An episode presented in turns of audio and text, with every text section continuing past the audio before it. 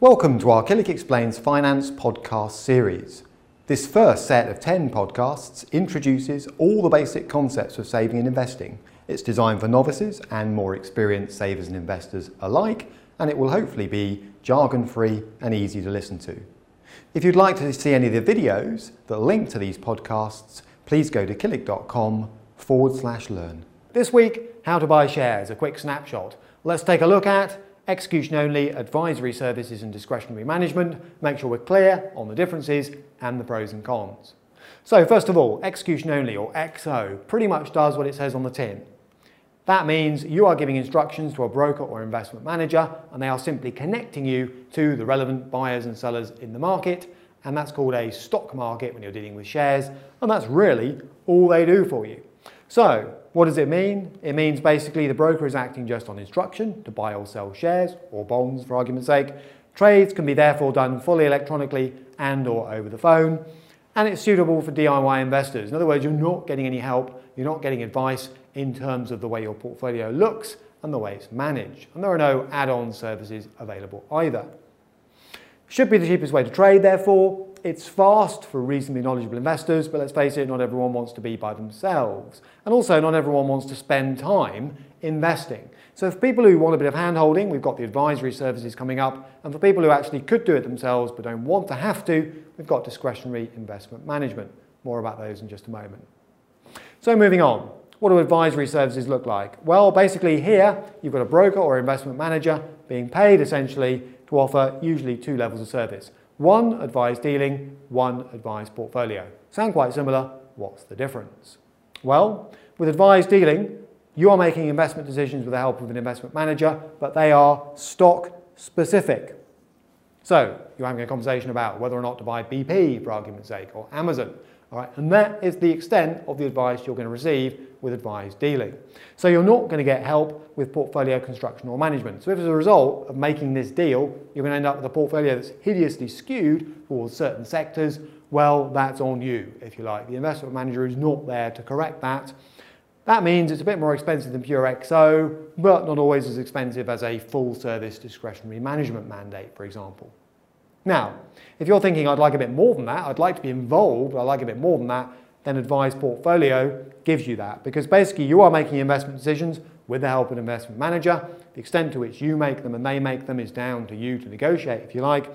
Stock specific and portfolio construction and management advice are both covered this time. So you will get help with thematic investing, you will get help with diversification by geography, by sector, and so on. You will get tactical advice, all of that good stuff, and access to other relevant services such as tax planning.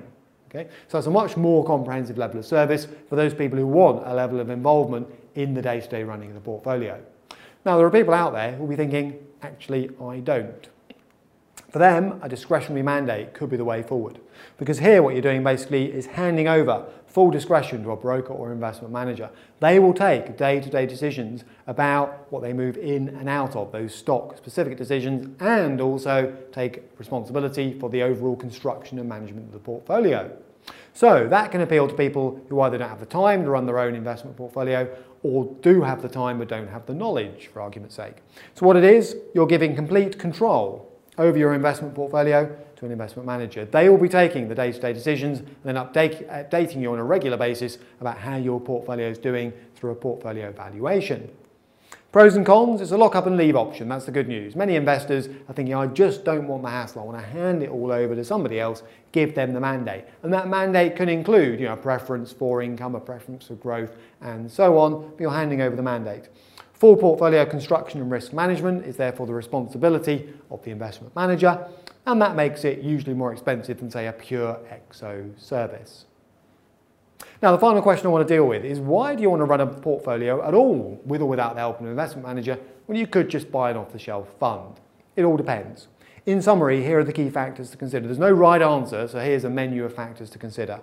If you want an easy life, then an off-the-shelf fund will probably give that to you because you just buy units in a unit trust, shares in an investment trust company run by a fund manager.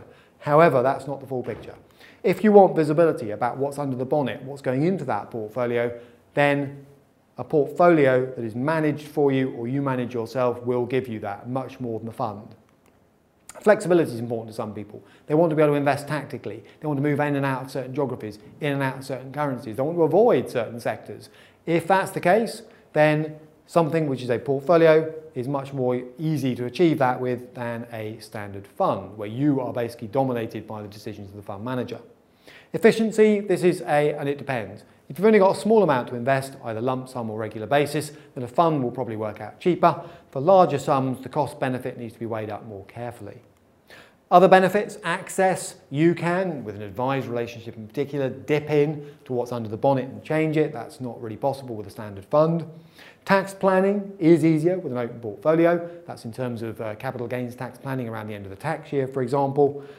If it's an administration you're after, or you know, candy administration, then a standard fund will probably give you that benefit more readily. So there you have it, a quick snapshot there. Any questions, editor at killik.com. And to watch related videos, please go to our library, killik.com forward slash learn. This podcast does not purport to explain all aspects of this topic in detail, and Killik & Co accepts no liability for any reliance placed or investment decisions made from it. Killik & Co is a trading name of Killik & Co LLP, who are authorised and regulated by the Financial Conduct Authority. Further details are available on our website, www.killik.com.